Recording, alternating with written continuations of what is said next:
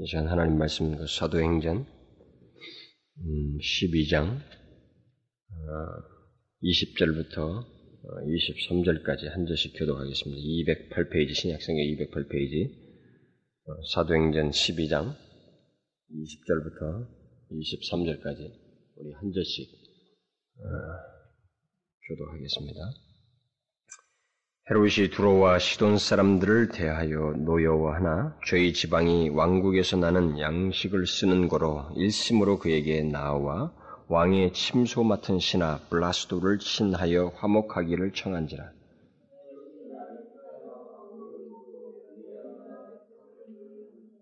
백성들이 크게 부르되 이것은 신의 소리요 사람의 소리는 아니라 하거늘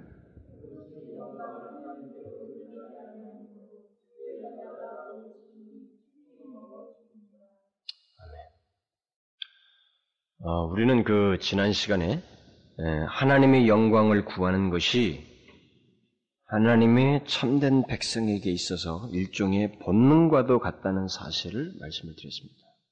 그리스도인들은 모든 사람에게 있어서 그리스도인은 물론이고 모든 사람에게 있어서 하나님의 영광은 그들의 존재에 가장 중요한 것이고 또한 목적이어야 한다는 것이 성경이 밝히고 있는 것입니다.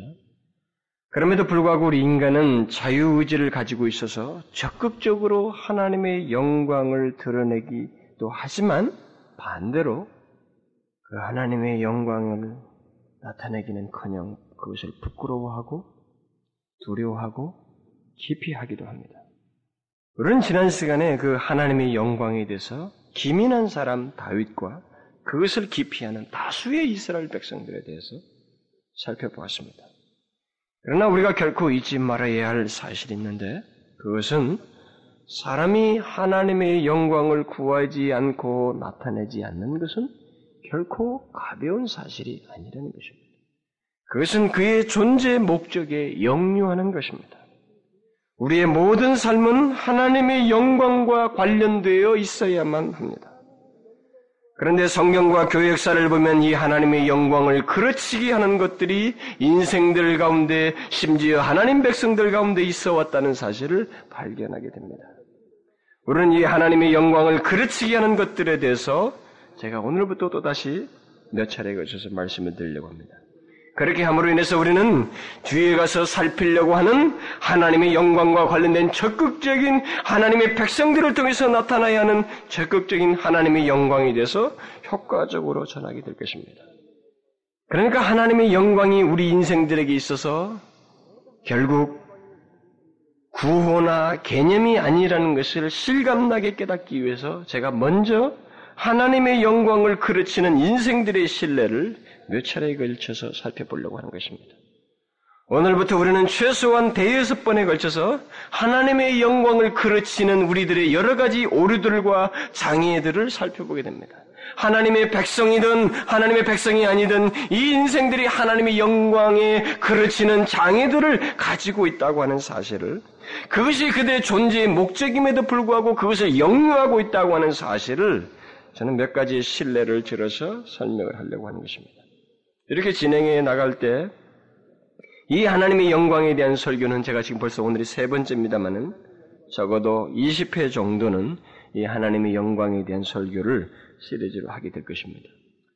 이 하나님에 대한 영광을 제가 처음부터 창립 예배 이후에 드리는 것은 이것이 바로 우리 교회의 가장 중요한 목적이 되어야만 하고 우리 교회가 가장 추구해야 할 것이 되기 때문에 제가 이걸 먼저 말씀을 드린 겁니다. 근데 우리는 이것을 통해서 우리 자신을 진단함과 동시에 제거할 것을 제거하고 동시에 하나님의 영광을 지극히 드러내고자 하는 여기에 우리는 공감하고 같은 일치된 공동체로서 서 있어야 됩니다.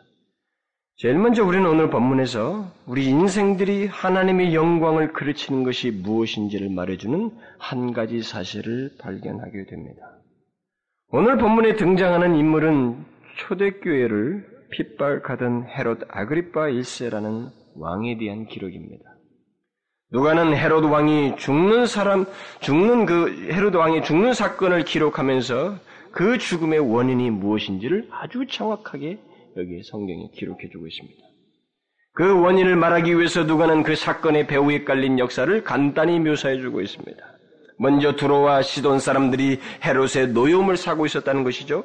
그래서 그들은 왕궁을 찾아와서 헤롯과 그 화해함과 동시에 그의 호의를 얻어서 그와 더불어서 어떤 회복을 하고 그로부터 그 땅의 왕의 영토로부터 나는 그 식량을 자유롭게 공급받고자 했습니다.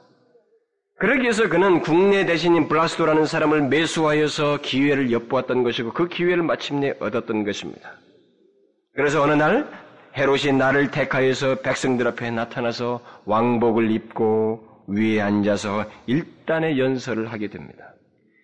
헤롯을 의지했던 이 백성들은 그 연설을 듣고 크게 외쳤습니다. 이것은 신의 소리요, 사람의 소리가 아니라. 이 사건의 전말에 대해서 그 당대의 역사가 있던 요세푸스는 누가보다 좀 더 이것의 이 사건을 상세히 기록하고 있습니다. 그는 기록하기를 이렇게 말하고 있어요. 아그리빠는 황제의 안녕을 위한 축제를 시작하면서 가이사의 영광을 보여주려 하였다. 거기에는 각 지방 장관들과 저명한 인사들이 다 모여 있었다. 둘째 날 새벽에 아그리빠는 은으로 만든 옷을 물결치듯 하며 극장 안으로 들어왔다. 그 은은 아침에 첫 햇살을 받아 멋있게 번쩍거렸다. 그것을 보는 자마다 그 찬란함에 압도되어 경외심마저 느껴서 떨 정도였다.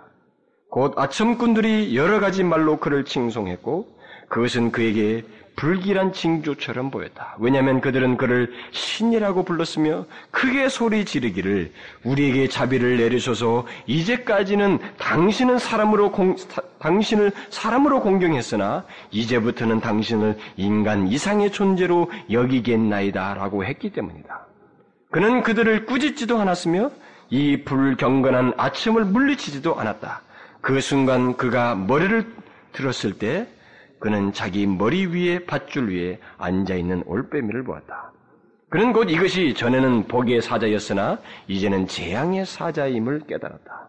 한 줄기의 근심이 그의 마음을 스쳐갔다. 동시에 그는 배가 심하게 아파함을 느꼈다. 이것은 근, 극심한 통증으로 변하였다. 그는 재빨리 궁궐 안으로 옮겨갔고 그리고 그는 닷새 동안 통증으로 매우 고생하다가 죽었다. 당대 역사가가 기록했어요. 그 사건은. 이 누가의 기록을 좀 더 상세하게 한 겁니다. 그러니까 이 같은 당시의 일반 역사가의 기록은 누가를 조금 보충 설명하면서 우리에게 거의 같은 맥락에서 중요한 것 한 가지를 공통적으로 지적해주고 있습니다. 그 요세푸스는 그리스도인이 아니었기 때문에 연설을 마친 아그리빠에게 임한 그 고통이 하나님의 심판이라고 말하지 않았을 뿐입니다. 그저 갑작스럽게 임한 복통이었던 것처럼 묘사했을 뿐입니다. 그러나 거의 내용이 흡사해요. 요세푸스도 누가와 마찬가지로 이 아그리빠의 결정적인 잘못이 무엇인지를 정확하게 지적해주고 있습니다. 그것은 헤롯이 영광을 하나님께 돌리기보다는 신에게 돌리기보다는 신으로서 영광을 받았으며 자신을 신으로 높이는 그 아첨을 잠잠 잠잠코 받아들였다는 것입니다. 그 결과 그는 하나님의 심판을 받아 충이 먹어 죽게 되었다는 것이죠. 복통을 해서 죽게 됐다는 것을 이 누가는 그렇게 말하고 있습니다. 그것은 바로 하나님의 심판을 받아 충이 먹어 죽게 되었다. 우리는 오늘 본문에서 몹시 중요한 진리 한 가지를 발견하게 되는 것입니다. 그것은 하나님의 영광에 대한 사람의 태도와 그것에 대한 하나님의 반응입니다.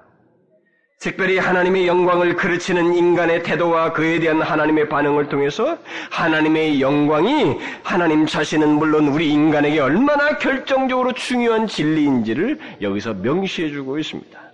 우리는 여기 이 헤롯의 죽음과 관련된 사건을 통해서 인간이 하나님의 영광을 그르칠 수 있다는 사실을 발견하게 됩니다. 그것이 그렇게도 중요한데도 불구하고 인간이 하나님의 영광을 그르칠 수 있다라는 것입니다. 거기에 장애가 될 수 있다는 사실을 시사해 주고 있습니다. 본래 하나님의 영광은 두 종류가 있습니다. 하나님의 영광이 하나는 하나님께서 스스로 가지고 계시는 본유적인 영광이 있습니다. 하나님에게 있어서 영광은 본질적인 것이어서 거기에는 더할 것이 아무것도 없습니다. 그 스스로가 영광스러우시고 본질이 영광입니다. 그것 없이는 하나님은 하나님 되실 수가 없습니다. 하나님의 생명은 그의 영광에 있습니다. 하나님은 그의 자녀들에게 지혜와 재물과 명예와 현세적인 복을 주셔요. 이 땅에는 하나님의 백성들에게 많은 것들을 주십니다. 그들이 필요하면 물질도 주시고 명예도 주시고 생명도 연장시켜 주시고 그들에게 많은 현세적인 복을 주십니다. 또 영적인 축복들을 주셔서 그의 은혜와 사랑을 깨닫게 하시고 하나님이 주시는 그의 내적인 깊은 감격들을 경험케도 하십니다. 심지어 그러다가 그의 나라에까지 들어오는 복을 주시기도 하십니다. 그러나 그의 본질이 되는 영광만큼은 타인에게 주시지 않습니다. 그의 본질적인 영광에 대해서는 누구에게도 양도하지 않습니다. 그런 본질적인 영광이 있어요. 그리고 또 다른 하나님의 영광이 있는데 그것은 하나님께 돌려져야 할 영광이 있습니다. 그래서 역대상에서 기록하기를 여호와의 이름에 합당한 영광을 그에게 돌릴지어다라고 했어요.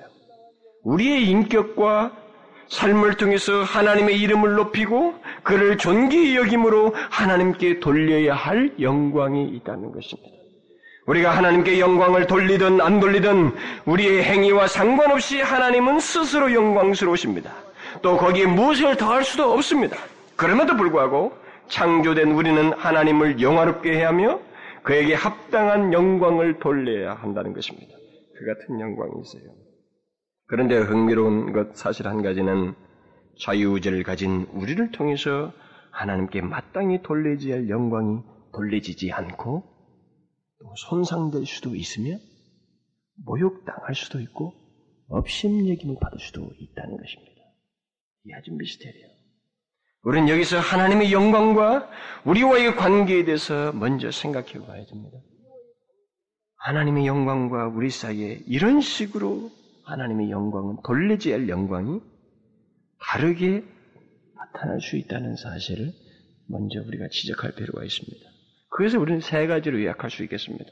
하나는 하나님과 관련된 우리를 돌려야 할 그 영광에 있어서 하나는 누구든지 모든 인간은 하나님께 마땅히 영광을 돌려야 하는 존재요 그런 관계입니다. 그러니까 모든 존재는 하나님께 영광을 돌려야 한다는 전제가 있습니다.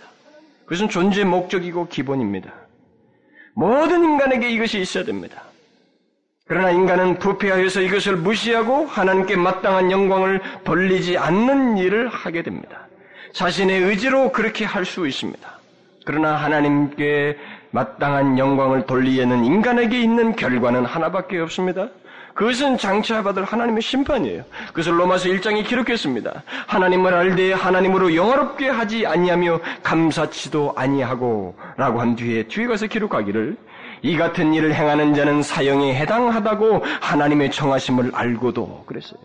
이것은 하나님의 사형에 해당하는 것입니다. 하나님의 심판에 해당되는 거예요. 마땅히 있어야 할 하나님께 합당한 영광을 돌려야 하는 그런 관계로서의 그 영광이 있습니다. 그 다음 또 하나님의 영광에 대한 또 다른 모습은 인간이 그 하나님께 영광을 돌리기는 커녕 그 영광을 가로채는 일이 있을 수 있다는 것입니다. 하나님께 돌리져야 할 영광을 사람이 대신 받는 거예요. 이것은 인간이 자신의 존재를 망각하고 하는 가장 위험한 일입니다. 도저히 인간이 해서는 안 되는 일입니다. 바로 그런 모습을 오늘 본문에서 보게 되는 것입니다. 그 다음 또 한 가지 모습은 인간이 하나님의 영광을 욕되게 할 수 있다는 것입니다. 하나님의 영광에 누를 끼치는 것입니다. 우리 인간 때문에 하나님이 업신여김을 받는 것입니다. 이것은 소위 하나님을 믿는 자들로 인해서 생기는 것입니다. 저는 뒷부분에 가서 이 장애들을 지나서는 이 부분에 대해서 주, 중점, 중점, 중점적으로 설교를 하게 될 것입니다. 하나님의, 하나님을 믿는 백성들에 의해서 하나님의 영광이 욕될 수 있습니다. 이처럼 어떤 식으로든 하나님의 영광이 사람들에 의해서 무시되고 모욕되고 심지어 가로채지는 일이 있을 수 있습니다. 다시 말합니다만은 이런 모든 일은 결코 가벼운 것이 아닙니다. 하나님은 마땅히 영화롭게 하나님을 마땅히 영화롭게 하는 것이 아니면 그 외의 모든 것은 결코 가벼운 것이 아닙니다. 우리는 이 세상을 평가하시는 하나님의 기준자가 우리의 행위가 아니라고 하는 사실을 알아야 됩니다. 어떤 행위와 덕목이 아닙니다. 우리가 믿는 신앙의 항목도 결국 모든 것의 기준자는 하나님을 영화롭게 하느냐는 거예요. 하나님을 영화롭게 하는 것이 아니면 그 모든 것은 빗나가는 것이 되는 것입니다. 그것을 우리가 기억해야 됩니다. 그것은 하나님이 싫어하시는 것이요. 하나님께서 심판하시기로 정하신 것입니다. 오늘 본문에 등장하는 하나님이 보이신 가시적인 사건을 우리는 잘 주목해야 됩니다. 하나님께서 이 헤롯 사건을 통해서 하나님 자신의 영광에 대한 판단이 어떠한지를 우리에게 선명하게 계시해 주고 있습니다. 이 헤롯이 하나님의 영광과 관련해서 범한 결정적인 잘못이 뭐예요? 앞에서 제가 말한 것처럼 그는 하나님께 마땅히 영광을 돌리는 모습은 커녕 육신을 입은 인간으로서 도저히 해서는 안 되는 일, 곧 하나님의 영광을 가로채는 일을 행하였습니다. 하나님의 영광을 그르칠 수 있는 인간의 태도 중 가장 용납하기 힘든 일을 헤롯이 행하였습니다. 도저히 넘보아서는 안 되는 것, 그것을 헤롯이 행하였어요. 그런데 여러분, 우리는 오늘 본문을 자세히 살펴서 헤롯의 그 같은 행동이 도대체 어떤 과정을 통해서 나왔느냐는 거예요. 그것이 우리에게 교훈을 주는 것입니다. 그 같은 행동을 하게 한 원인이 무엇인지를 살펴서 우리는 적용해 봐야 돼요.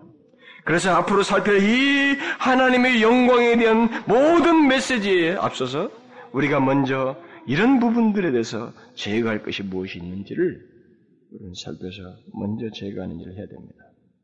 무엇이 원인이었어요? 두 가지입니다. 제일 먼저 그가 도저히 넘보아서는 안 되는 하나님의 영광을 그분께 돌리기는 커녕 도리어 가로채는 일을 행한 것은 그가 평상시 하나님을 영어롭게 하지도 않고 그를 의식하지도 않았기 때문입니다. 그게 이유예요. 첫 번째 이유입니다. 헤롯은 일단 유대인입니다. 그렇다면 하나님과 사람 사이에 대한 그의 구분은 다른 어떤 나라 사람들보다도 더욱 분명하게 있었습니다. 그런데 그는 군중들이 자기를 신으로 떠받드는 자기를 그것 그 자리를 거절하지 않았어요. 마치 그것을 마땅한 것처럼 여겼습니다. 물론 헤롯의 말을 신의 소리라고 하며 추앙하고 그에게 영광을 돌리기는 돌리는 분위기는 자기와 상관없이 타인들에 의해서 만들어진 것입니다. 헤롯이 만든 것이 아니었어요. 그는 측근들에게 그렇게 하도록 명령하거나 매수하지도 않았습니다. 그렇다 할지라도 그는 그런 추앙과 영광을 자기에게 돌리는 것을 거절하지 않았습니다. 이렇게 볼 때 우리는 환경을 탓할 수는 없다는 것입니다. 만일 하나님께서 헤롯에게 그가 죽게 된 이유를 설명하는 어떤 재판법정을 열어주셨다면 그는 제일 먼저 그 말을 했을 겁니다. 자신은 원치 않았습니다. 나는 원치 않았는데 군중들이 그렇게 했습니다라고 분명히 말했을 것입니다. 그러나 오늘 본문의 결론은 하나님께서 그 같은 이유를 인정치 않으시고 있다는 사실을 우리에게 기록해 주고 있습니다. 아담과 하와가 범죄했을 때도 다른 핑계를 주께서 용납하지 않았던 것과 똑같습니다. 우리는 하나님께 영광을 돌리지 못하게 된 것을 환경 때문이라고 말할 수 없다는 사실을 유념해야 됩니다. 또 그것은 이유도 되지 않는다는 사실을 기억해야 됩니다. 환경이 아무리 헤롯을 추앙하고 그에게 하나님께 돌려야 할 영광을 돌린다 해도 그 환경에 앞서서 그가 가지고 있어야 할 마땅한 태도가 있다는 것입니다. 그것은 뭐예요? 헤롯이 하나님의 영광을 가로채는 자리로 나아가게 됐던 가장 근본적인 원인은 그게 뭡니까? 결국 그가 평상시 그의 삶 가운데 하나님을 영화롭게 하는 일이 없었기 때문에 그렇게 된 거예요. 이처럼 평상시 하나님을 영화롭게 하지 않는 자는 누구든지 여기 헤롯과 같은 자리로 나아갈 수 있다는 사실을 기억해야 됩니다. 우리의 인생은 지음받은 존재로서 하나님을 영화롭게 한다는 사실을 알지 못하게 될 때 거기에는 헤롯과 같은 자로 나아갈 수 있습니다. 그런 삶이 평상시 없는 사람들은 헤롯과 같이 하나님의 영광을 그르치는 일을 할 수가 있어요. 더 나아가서 하나님의 영광을 가로채는 일까지 할 수 있습니다. 그러므로 하나님의 영광의 장애는 다른 게 아닙니다. 우리는 하나님의 영광을 방해하는 것이 어떤 데가 하나님의 이름을 구체적으로 욕하면서 대적하는 행동이라고 생각하지만 그에 앞서서 그 원인을 파고 들어가 보면 여기 헤롯에게서 발견되는 원인입니다. 하나님의 영광에 그르치는 장애는 평상시 하나님을 영화롭게 하지 않는 우리들의 삶이 그 원인입니다. 이것이 우리가 기억해야 됩니다. 그런 삶이 있다면 만약 그런 평상시에 하나님을 영화롭게 하는 삶이 있다면, 그래서 하나님의 영광을 구하고 그를 의식하는 삶을 사는 자라면, 그는 자신을 신으로 추앙하는 헤롯과 같은 자리를 가만히 있지 않았을 것입니다. 그런 사람은 헤롯과 정반대의 행동을 하게 되는 것입니다. 헤롯처럼 아무 말도 하지 않기보다는 그런 아첨을 꾸짖고 그들이 자기에게 돌릴 칭호를 다시 하나님께 돌리기를 원할 것이고 오히려 영광은 하나님께 돌려야 함을 분명히 밝혔을 것입니다. 실제로 보십시오. 항상 하나님의 영광을 구했던, 구하면서 살았던 바울이 그것도 바나바와 함께 이 루스라라고 하는 그곳에서 전도를 했을 때 그 똑같은 장면이 벌어졌습니다. 거기에 안진뱅이를 바울과 바나바가 그 보고 안진뱅이를 고쳤을 때 사람들이 그들을 보고 신들이라고 그랬습니다. 신들이 사람의 형상으로 자기들 가운데 내려왔다고 그랬어요. 그러면서 추앙하려고 하자 바울과 바나바는 그 말을 듣고 옷을 찢으며 그 무리들 가운데 뛰어들어가서 소리 질러서 외쳤습니다. 여러분이요, 어찌하여 이런 일을 하느냐? 우리도 너희와 같은 성경을 가진 사람이라. 라고 하면서 곧바로 하나님을 얘기했습니다. 천지와 바다와 그 가운데 만유를 지으시고 살아계신 하나님께로 돌아오라. 얼마나 해롭고 대조됩니까? 평상시 하나님의 영광을 구하는 자는 그에게 하나님의 영광이 돌려질 상황의 결코 그런 상황이 자기가 하나님의 영광을 가로칠 만한 그런 상황에 대해서 가만히 있을 수가 없는 것입니다. 이건 또 다른 영적인 본능이에요. 한 도시에서 신으로 추앙받는 일을 바울과 바나바는 잠시도 견디지 못해서 그 회중 속으로 뛰어들어가서 외쳤습니다. 그러면서 그는 그들은 그랬어요. 자신들은 철저히 인간이다. 우리는 인간이다. 그리고 우리를 구원하실 분은 하나님뿐이다라고 외쳤습니다. 자신에게 영광을 돌리는 상황에서 바울과 바라바 같은 반응이 없다면 그는 하나님의 영광을 그르치는 자입니다. 하나님의 영광의 장애물입니다. 결국 평상시 하나님의 영광을 구하는 삶이 없는 자는 그처럼 하나님의 영광을 그르치는 자이고 헤롯과 같이 될 수 있다는 사실을 기억해야 됩니다. 우리가 사는 세상은 항상 하나님의 영광보다는 사람의 영광을 구하는 구조를 가지고 있습니다. TV를 보든 사람을 보든 직장 속에서든 친구 관계에서든 학교 캠퍼스든 우리 사람과의 만남이든 동료들과의 모임이든 어디든 가보십시오. 우리의 구조는 하나님의 영광보다는 사람의 영광을 구하는 구조를 가지고 있습니다. 이 세상은 오직 하나님만 받으셔야 할 영광을 사람들에게 돌리는 것을 자연스럽게 여기며 그렇게 하는 문화를 가지고 있습니다. 그러나 그것은 하나님에 대한 모욕일 뿐만 아니라 그 영광을 돌리는 그 사람을 해야 한다고 하는 사실을 잊지 말아야 됩니다. 그것은 하나님 이름을 들며 모욕한다는 것으로 끝나지 않습니다. 그 영광을 되받아 쓰는 그 인간에게도 해가 된다고 하는 사실을 잊어서는 안 됩니다. 우리에게는 언제든지 헤로드에게 있었던 것과 같은 그런 미혹의 자리에 있을 수 있습니다. 이 세상에 사는 한. 사람들이 우리에게 영광을 돌리는 자리에 처할 수도 있다는 것입니다. 문제는 그런 상황이 아니라 바울과 바나바와 같이 항상 하나님의 영광을 알고 그것을 위해서 사는 평상시의 삶이 있느냐 하는 거예요. 평상시의 삶이 있느냐 하는 거예요. 그런 사람에겐 아무리 신으로 추앙하고 존경할 만한 자리가 자리에 그가 주어진다 할지라도 그 자리는 자기에게 재앙의 자리요, 멸망의 자리요, 죽음의 자리로 분별하게 되는 것입니다. 그 다음 또 헤롯이 하나님의 영광을 가로채는 행동을 했던 원인은 그의 교만입니다. 헤롯은 그를, 헤롯은 그를 신으로 추앙하는 자리를 당연한 것으로 여겼습니다.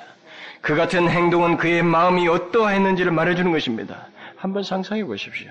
은빛 찬란한 옷을 입고 보좌에 앉아서 자기에게 호의를 구하는 자들에게 호통치듯이 위험했게 말했을 때 사람들이 크게 부르짖기를 이것은 신의 소리요 사람의 소리가 아니라 라는 말을 듣고 그런 소리에 가만히 있는 그 인간의 마음이 어떤 마음이겠어요? 한번 상상해 보십시오. 마치 그것을 당연한 듯이 받아들인 인간의 마음을 우리는 무엇일로, 무엇을 보여서 알 수 있겠습니까? 그것은 하나님의 보좌에까지 이르기라도 한 듯이 스스로를 높이며 인정하는 교만이라고밖에 할 말이 없는 것입니다. 이 교만이라고 하는 것은 아담이 지은 불순종의 죄보다도 앞선 죄목입니다. 이 교만은 이미 천상에서 하나님의 보좌를 넘보았던 타락한 천사로부터 있어온 가장 오래된 죄악입니다. 그때나 지금이나 천사이든 인간이든 그들이 교만하게 될 때 그 교만의 절정은 오직 하나님만이, 하나님만이 받으셔야 할 영광의 자리까지 넘보는 일을 해왔습니다. 왜 그럴까요?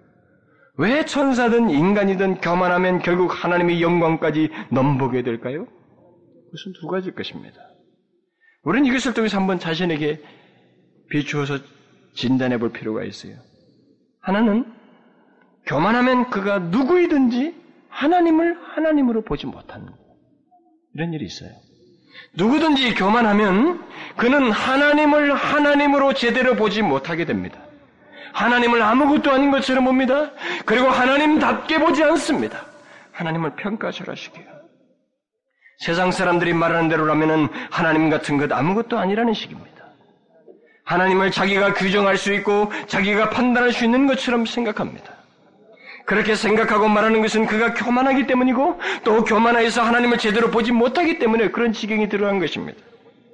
그러다 보니 사람이 교만하게 될 때 최대로 나갈 수 있는 것은 자기와 동료인 사람을 우습게 보는 것에서 멈추지 아니하고 하나님으로 추앙하고 하나님께 돌려야만 영광까지도 기꺼이 넘보게 된다는 것입니다. 이런 면에서 교만은 대단히 무서운 병입니다. 대단히 무서운 마음의 병이에요. 저는 이 교만에 대한 정의를 하고 싶지 않아요. 교만이 가져다 준 결과를 지금 얘기하는 것입니다. 그래서 성경에는 이 교만에 대한 경계의 말씀으로 꽉득 차 있어요. 반대로 겸손한 자에게는 하나님께서 은혜를 주시고 바로 그것이 하나님 백성들이 가져야 할 성품이라고 강조하고 있습니다. 그러니까 사람이 교만하면 얼마든지, 얼마든지 하나님의 영광까지 가로채는 자리로 나아갈 수 있다는 거예요. 한번 우리에게 적용해 보셔요. 왜 그래요? 교만하게 될 때 우리는 하나님을 정확히 보지 못합니다. 누구든지, 누구든지 교만하게 되면 그는 하나님을 제대로 인정치 않습니다. 경외롭게 보지 않습니다. 하나님의 본질 그대로 인정치 않습니다. 우리를 너무 부각시켜요. 하나님을 제대로 못 봅니다. 한번 우리는 비추어 봐야 돼요. 그것이 작은 것 같지만 결국 하나님의 영광을 가로채고 방해하는 데까지 나간다는 사실을 잊지 말아야 됩니다. 그 다음 또 천사이든 인간이든 그들이 교만하게 될 때 하나님의 영광까지 넘보게 되었던 것은 그들이 교만하게 될 때 하나님만 못 본 것이 아니라 자신이 피조물이라고 하는 자신의 실체를 보지 못하게 되는 그런 결과를 낳습니다. 교만하면 자신의 실체를 못 보게 됩니다. 천사이든 인간이든 자신들이 하나님에 의해서 만들어진 피조물이라는 사실을 까마득히 잊게 됩니다.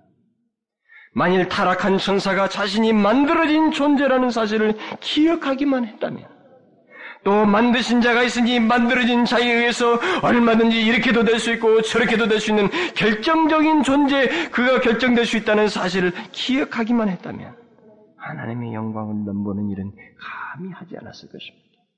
교만한 이처럼 우리가 피조물이라는 사실, 잠시 있다가 없어질 안개와 같은 존재라는 사실을 까마득히 잊게 합니다. 만일 헤롯이 비록 자신이 궁중들 앞에서 은빛 찬란한 옷을 입고 보좌에 앉아서 신으로 추앙받고 있지만 충이 먹어서 벌레가 먹어서 죽을 수 있는 연약한 존재요 그렇게 해서 자신의 운명이 끝날 수도 있다는 사실을 잠시라도 기억하기만 했다면 그래서 하나님께 돌려야 할 영광을 가로채는 일을 어떻게 그걸 안다면 어떻게 할 수 있었겠습니까? 감히 할 수 없는 일이에요. 이미 그는 교만해져서 자신의 존재가 어디까지나 피조물이며 창조주 앞에서 먼지와 같을 수 있다는 사실을 잊고 있었습니다. 교만은 그렇게 만들어요?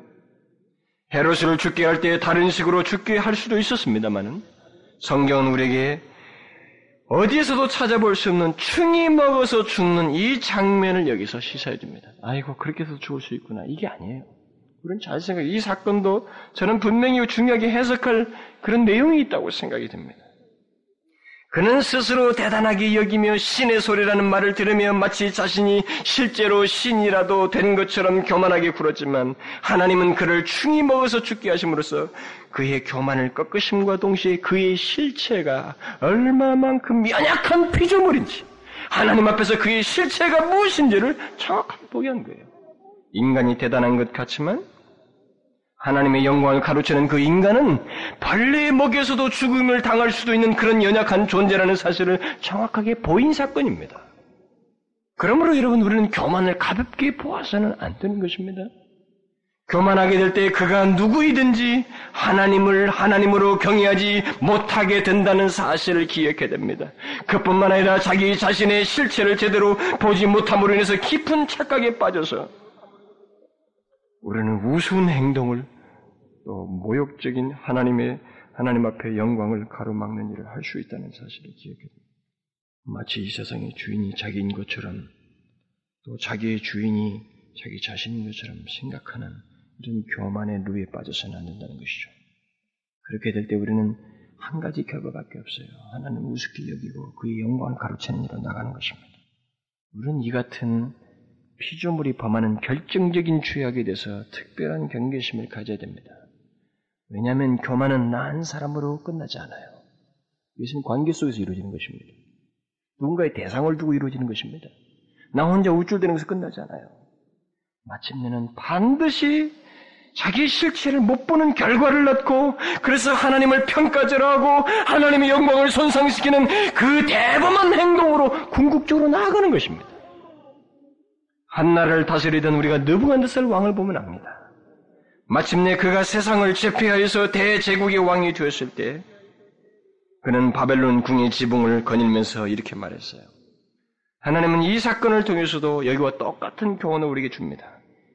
느부갓네살이 말하기를 이 바벨론은 내가 능력과 권세로 건설하여 나의 도성을 삼고 이것으로 내 위엄의 영광을 나타낸 것이 아니냐. 흐뭇하게 그렇게 말했습니다. 그러자 그 말을 하고 있을 때 하나님께서 그에 대한 심판의 선언을 즉시로 하십니다. 기록하기를 이 말이 오히려 나 왕의 입에 있을 때 말이 끝나지도 않았을 때요. 입에 있을 때 하늘에서 소리가 내려 가로되 느부갓네살 왕아 내게 이르노니 나라의 위가 내게서 떠났느니라. 네가 사람에게서 쫓겨나서 들짐승과 함께 거하며 소처럼 풀을 먹을 것이요 이와 같이 일곱 대를 지나서 지극히 높으신 자가 인간 나를 다스리시며 자기의 뜻대로 그것을 누구에게든지 주시는 줄을 알기까지 이르리라. 그리고 나서 실제로 그는 짐승처럼 바뀌었습니다. 짐승처럼 몸에 털이 나고 풀을 먹는 존재로 한때를 살게 했어요. 우리 생각에 느부갓네살은 그저 왕으로서 할 말을 한 것이 아니냐라고 생각할지 모르지만 느부갓네살이 왕궁의 지붕에서 거닐다가 그런 말을 했을 때 그의 마음속에는 교만이 가득하여서 모든 나라의 권세와 영광의 주인신 하나님을 보지 못하고 특히나 그 같은 하나님을 다니엘이 이전에도 가르쳐 주었음에도 불구하고 다니엘을 통해서 많이 계시해 줬음에도 불구하고 그런 하나님을 잊고 또한 자기 자신이 어떤 존재를 잊어버리고 하나님께 돌려야 할 영광을 가로채는 일을 했던 것입니다. 얼마나 쉽게 결정적인 죄악을 범하게 되었어요? 느부갓네살이 바벨론 대제국의 왕으로서 자신이 마치 신이라도 된 것처럼 자신의 실체를 보지 못하고 교만하게 자신을 나타냈지만 하나님께서 그에게 분명한 경험을 이 헤롯처럼 하게 하시는 거예요. 뭡니까? 마치 짐승처럼 풀을 먹으며 살게 하는 거예요. 이 사건이 뭡니까 지금? 헤롯과 똑같은 교훈을 주는 것입니다. 그가 아무리 세계를 제패한 권자에 있다 할지라도 그는 어디까지나 피조물이라는 거예요. 얼마든지 피조물 이하의 존재로도 될 수 있다는 거예요. 영장의 위치가 아니라 만물의 영장인 인간의 위치가 아니라 짐승과 같은 위치로도 될 수 있다는 사실을 보여주신 거예요. 우리는 교만이 이르게 하는 이 같은 무서운 죄악을 기억하고 그것에 대해서 항상 경계해야 됩니다. 동시에 그것의 결과를 명심해야 돼요. 성경이 여러 곳에 교만에 대한 하나님의 판단을 분명히 밝힙니다. 이사에 기록하기를 만군의 여호와의 정하신 것이라 모든 영광이 교만을 욕되게 하며 하나님 그렇게 하셔요. 그게 정하셨어요 하나님. 또 잠언서에 사람이 교만하면 낮아지겠고 교만을 교만을 그치게 하려니 교만을 패하며 교만은 패망의 선봉이고 교만은 멸망의 선봉이고 하나님이 교만한 자를 물리치시고 하나님이 교만한 자를 대적하시되 일괄되게 말하십니다. 왜 이렇게 교만에 대해서 하나님은 적극적인 행동을 하셔요? 그것은 교만이 궁극적으로 하나님의 영광을 넘보는 대로 나아가기 때문에 그렇습니다. 물론 여러분과 저는 언제든지 교만해질 수 있는 연약함을 가지고 있어요. 이런 말씀을 들을 때 우리는 다소 위축될 수도 있습니다. 왜냐하면 교만할 수 있는 성향을 우리가 가지고 있거든요. 교만해서는 안 된다는 이런 말씀이 결국 교만이 하나님의 영광을 그르치고 그것이 이런 무서운 결과로도 초래할 수 있다는 사실을 들었을 때 우리는 다소 위축될 수도 있습니다. 그러나 저는 그것에서 여러분들에게 도움이 되는 말씀을 덧붙이고 싶어요. 먼저 두 사람을 비교하고 싶습니다. 두 사람은 느부갓네살 왕과 히, 스기야 왕이에요. 성경에 보면 이 두 사람 모두의 교만함을 기록하고 있습니다. 느부갓네살은 그 나라의 위엄과 영광을 나의 위엄과 영광으로 여기면서 교만히 행했어요. 그런데 성경에 보면 히스기야 왕도 하나님께서 그에게 15년을 더 살게 하고 난 다음에 세계의 강국인 아스리아가 그 나라를 침범했을 때 거기서 승리하게 됩니다. 그 상황으로 인해서 그가 교만해졌던 것을 성경이 기록해요. 히스기야가 마음이 교만하여 그 받은 은혜를 보답하지 아니하므로 진노가 저와 유다와 예루살렘에 임하게 되었더니라고 그 이후에 바로 성경이 기록하고 있습니다. 그런데 그 두 사람 사이의 교만에는 차이가 있습니다. 느부갓네살은 교만한 마음을 항상 가지고 있었던 사람이고 히스기야는 자신이 연약하여서 잠시 교만하였던 것이라는 것을 성경이 밝히고 있습니다. 어떻게 알 수 있어요? 그들의 평상시 삶에 대한 기록이 그것을 말해줍니다. 느부갓네살은 다니엘을 통해서 자신이 겸손할 수 있는 여러 차례의 경험을 했던 사람입니다. 예를 들면 자신이 말도 하지 않고 무슨 꿈을 꿨는데 이것을 말하면 오역을 해도 잘못 해몽을 해도 자기가 믿어야만 하기 때문에 아예 꿈도 얘기하지 않고 누구든지 꿈부터 맞추고 거기다 더 해석도 하라고 그랬습니다. 아무도 못 맞추지요. 꿈이라도 얘기해야 해석을 하지요. 그런데 하나님의 계시를 받은 다니엘은 나타나서 무슨 꿈을 꾸었으며 그 꿈의 내용은 무엇 무엇 무엇입니다. 라고 정확하게 해석해 줬어요. 그러자 이 느부갓네살이 하나님은 두드치고라도 이 다니엘에게 절하며 그에게 예물을 드립니다. 그러면서 이 말을 덧붙여요. 너희 하나님은 참으로 모든 신의 신이시요 모든 왕의 주제시로다. 자기 입으로 고백했어요. 그래놓고는 하나님을 잊고 다시 금신상을 만들고 거기에 절하지 않는 자는 다 죽이겠다고 그랬습니다. 그래서 불못불에 결국은 다니엘과 두 친구를 집어넣는 일을 자기 손수 했습니다. 그런데 그 불구덩이 밖에 있는 인부는 타 죽었는데 정작 그 안에 들어간 세 사람이 살아있는 것을 보고 느부갓네살이 또 고백을 합니다. 다니엘의 하나님을 찬송할지로다. 그러면서 느부갓네살은 그의 하나님을 함부로 말하는 자는 목을 쪼개서 몸을 쪼개서 걸음토로 삼을 것이라고 하며 이 같은 사람을 구원할 다른 신이 없도다. 그가 믿는 하나님에 대해서 그는 몇 차례 고백을 합니다. 바로 그래 놓고 그 뒤이어서 얼마도 시간이 지나지 않아서 겨우 1년이나 지났습니다만 자기 왕궁의 지붕 위를 올라서 거닐다가 자기의 위엄과 영광을 운운하면서 교만한 가운데 하나님을 잊었어요. 그에게는 회개가 없었습니다. 그저 놀라움의 고백과 시인만이 있었을 뿐 하나님을 의식하며 자신의 연약함과 죄악을 회개하며 돌이키는 것이 없었습니다. 여러분, 하나님에 대한 놀라움의 고백과 시인은 꼭 참된 그리스도인이 아니라도 얼마든지 할 수 있다는 사실을 기억해야 됩니다. 음? 얼마든지 할 수 있어요. 예배당에 앉아있는 수많은 사람들이 다 그런 그룹 중에 몇 사람, 어느 사람이 포함됐을 수 있습니다. 그 정도는 해요. 그러나 하나님의 영광에 대한 기억을 가지고 거기에 대한 진짜 인격적인 이해를 가지고 그것을 통해서 자기 자신의 실체를 보고 하나님 앞에 자기의 회개와 잘못됨을 뉘우치는 일은 하지 않는 것입니다. 그것은 진실로 하나님의 참된 백성으로서 하나님 앞에서 교만해서는 안 된다고 하는 사실을 진실로 깨닫는 자가 아니면 하지 못하게 되는 거예요. 이 느부갓네살에게는 그런 것이 없었습니다.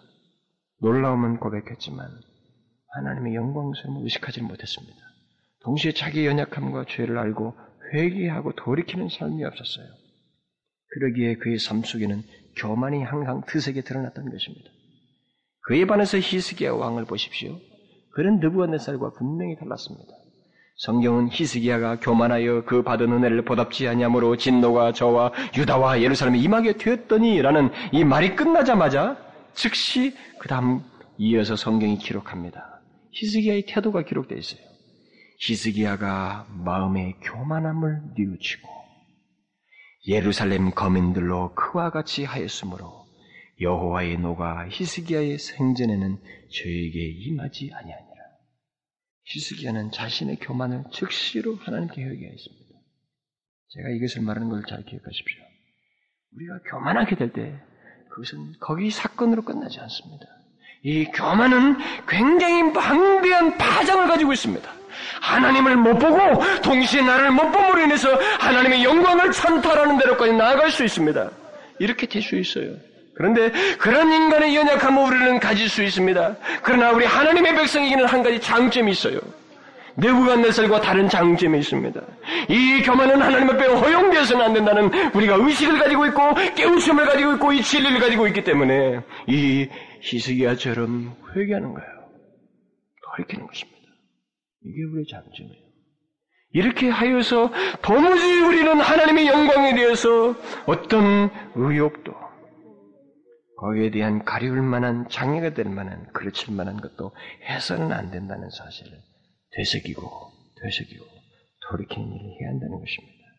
우리는 연약하여서 시스기야처럼 일시적으로 교만한 마음을 품을 수 있습니다.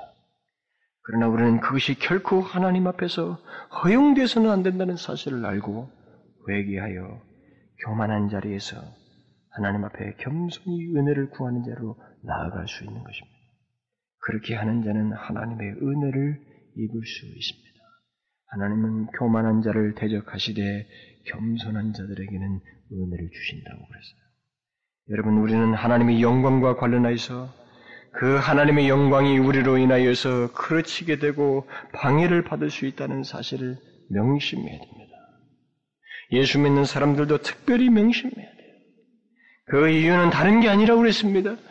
만일 예수를 믿든 안 믿든 우리가 평상시 하나님을 영화롭게 하는 우리의 삶이 없게 될 때에는 우리도 얼마든지 헤로처럼 하나님의 영광을 가로챌 만한 나를 높일 만한 상황이 오게 될 때 우리는 침묵함으로 인해서 주의 영광을 가로채는 일을 할 수 있다는 사실을 기억해야 된다는 것입니다. 그뿐만 아니라 우리가 교만한 마음을 품게 될 때 우리는 하나님의 영광을 그르칠 수 있습니다. 이것을 기억하십시오.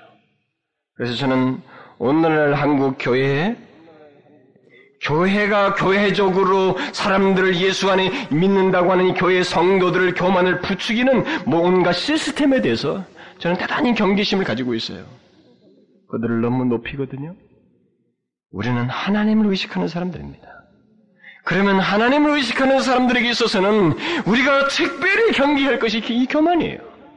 하나님을 영어롭게 하는 삶이어야만 하고 거기 어떤 교만도 드러나서는 안 된다고 하는 사실. 왜냐하면 하나님을 제대로 못 보고 나를 못 봄으로 인해서 우리가 치명적인 죄를 지을 수 있기 때문에 이것에 대해서 경계해야 하는 것입니다.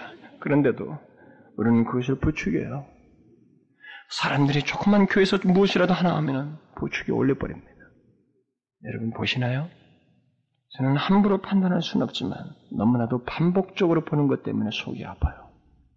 저는 목이 곧고 뻣뻣한 교회의 성도들, 그리고 교회의 횟수가 오래되어서 교회 중직을 맡아서 지극히 뻣뻣한 그런 사람을 한두 번 만나는 게 아닙니다. 속이 아파요. 이건 자존심 문제가 아니라 그 영혼이 불쌍하고 내 영혼이 눌립니다. 내 영혼이 상해요. 잘 생각해야 됩니다. 하나님의 영광이 가로채질 수 있어요. 얼마든지 가능합니다. 하나님의 영광을 그르치는 일이 우리 때문에 얼마든지 가능할 수 있어요. 그것은 상황이 만들어져서도 그렇게 되지만 거기에 대해서 바른 신앙의 모습을 드러내지 못함으로 인해서 그럴 수 있습니다. 우리는 두 가지를 경계해야 돼요. 원인이 뭐예요? 왜 하나님의 영광을 가르칩니까? 왜 인간이 하나님의 영광을 없인 여기고 가르치냔 말이에요.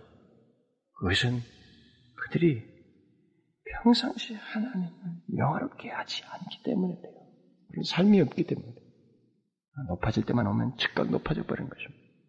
그리고 그런 상황에 대해서 교만한 마음으로 스스로 높이기 때문에 그렇습니다. 우리는 이 두 가지를 경계해야 됩니다. 이런 두 가지를 경계하지 못하여 우리가 혹이라도 하나님의 영광을 가로채는 일이 있지 않도록 해야 됩니다. 하나님 앞에 짓는 죄악 중에 가장 크각한 죄악이에요. 아까도 얘기했잖아요. 하나님은 우리에게 모든 것을 주십니다. 그러나 그의 영광을 안 주셔요.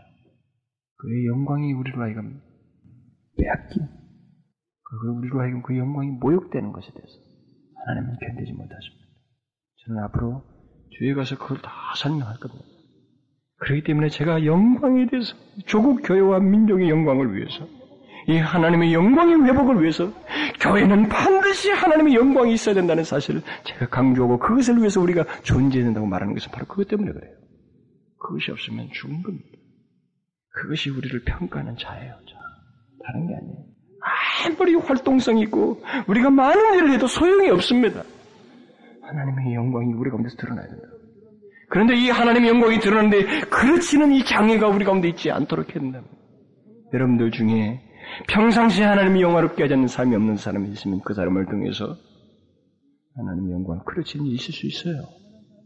그리고 우리 안에 교만한 사람이 있으면 그런 사람을 통해서 하나님의 영광을 그렇지는 있을 수 있습니다. 이것에 대해서 경계해야 됩니다. 그래서 하나님께서 끝까지 우리를 견고하게 하나님의 영광을 드러내는 수단으로 쓰셔야 돼요. 우리 교회가. 다른 거 없어도 좋습니다. 제가 다른 건 다 양보하겠습니다만 앞으로도 이 교회 안에서 하나님의 영광과 관련돼서 그리고 그것에 손상을 줄 만한 어떤 개인의 행동이든 집단의 행동에 대해서는 제 목숨을 걸고 방어하고 사수하고 경계하고 경책하고 징계하고 그럴 것입니다. 저는 권징할 거예요. 오늘날 기독교가 무력한 것이 무엇인지 아십니까? 이건 제 말이 아니고 외국에서 나온 얘기예요 벌써. 근데 우리 한국에 똑같지 않습니까? 서구교에서 권징이 사라졌다는 거예요. 기독교 교회는 세 가지 말씀과 성례와 권징이 세 가지가 있어야 되는데 말씀과 성례는 잘해요. 권징은 없어졌어요. 이것이 결국 교회를 주겠다고 현재 어떤 교회사가들이 평가하고 있습니다. 오늘은 어디 바른 권징이 어디 있습니까? 이 권징이 우리 나쁘게만 생각하는 거예요. 자꾸 뭔가 남을 친다, 잘못된다고만 생각하는데 아닙니다. 이 권징은 공동체를 살리는 거예요. 잘못된 것을 고쳐야만이 그 사람이 영원히 삽니다. 잘못됐는데도 잘했다고 잘했다고 하면서 교회 공동체에 포함시켜서 죽으면 누가 누가 이 영혼이 하나님을 바로 선 영혼이라고 말할 수 있어요? 누가 어떻게 말할 수 있습니까? 저는 화근하건데 오늘 한국교회 그리스도인 참된 그리스도인이 다수라고 생각지 않습니다. 다수라고 생각지 않아요. 다수라고 생각지 않습니다. 그것은 최소한 열매로 나무를 알 수 있는 거예요. 천만의 열매가 어떻게 이렇게 맺을 수 있습니까? 천만 명의 열매가 어떻게 이렇게 맺을 수가 있어요? 우리는 어떻게 살아도 다 속이면서 하나님의 축복을 운운하는 거짓된 신자들로 가득 차 있어요. 그런데도 그것을 도닥거리라고요? 권징이 없이 놔두라 이 말입니까? 그건 교회가 아닙니다. 그건 침묵 집단이에요. 체제 유지하고 있는 것입니다. 그럴 수 없어요. 우리가 노력해도 안 되는 게 인간 집단입니다. 사단이 그렇게 관계한 거예요. 저는 하나님의 영광에 대해서 여러분들이 시야가 열리길 바래요. 그래서 제가 한 20여 차례 설교하겠지만 이 설교가 끝날 때쯤에는 여러분들이 영혼에 강력하게 하나 남아 있어야 됩니다. 하나님의 영광 때문에 가슴이 점이해야 되고 하나님의 영광이 사라진 조국 그 때문에 눈물이 나와야 되고 우리가 하나님의 영광을 알지 못하는 사람들 때문에 마음이 아파서 슬프고 애통하고 기도하는 일이 있어야 된다는 거예요. 이 민족을 위해서. 그 동시에 이 열방을 위해서 하나님을 알지 못하고 주의 영광을 알지 못하고 죽어가는 영혼 때문에 속이 아파야 돼요. 그런 결과가 나와야 됩니다. 저는 결과적으로 그런 일이 여러분들이 있어야 됩니다.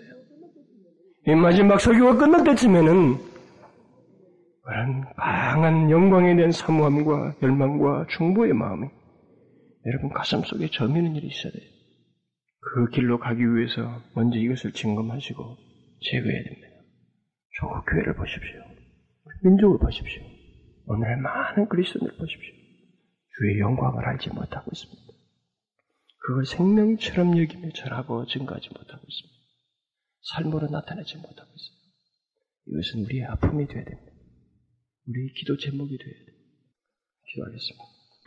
오 하나님 거룩하신 주여 하나님이여 인생이 주의 영광을 가로막을 수 있다는 사실을 우리가 알게 됐나이다. 주는 영존하시지만 잠시 있다가 없어질 먼지와 흙덩이에 불과한 저희들이 감히 여호와의 영광을 가로막고 서며 영광을 가로챌 수 있다는 사실을 알게 되나이다.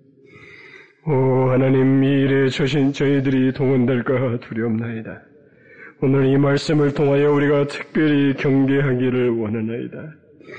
하나님 그 원인은 다른 데 있지 않았습니다.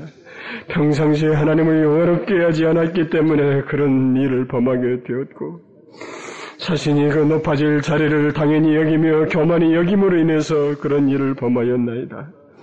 하나님이여 저희들이 그럴까 두렵사오니 이 일을 위하여 특별히 경계하는 마음을 품게 하소서. 하나님의 영광에 마땅한 그 영광을 돌릴 수 있는 저희들이 되게 하여 주시옵소서.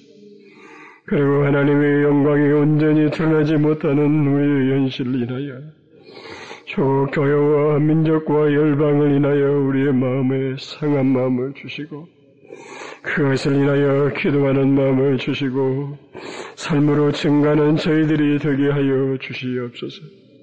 오 하나님 저희 교회가 이것을 생명처럼 여기고 나아가기를 원하오니 그런 방해거리가 우리 안에서 일어나지 않도록 인도하여 주시옵소서. 온 심령들을 견고하게 붙들어 주셔서 주의 영광을 위하여 희생할 줄 알고 하나님의 자신을 살펴 그런 제각거리들을 기꺼이 버릴 수 있는 저희들 되게 하여 주옵소서. 예수 그리스도의 이름으로 기도하옵나이다.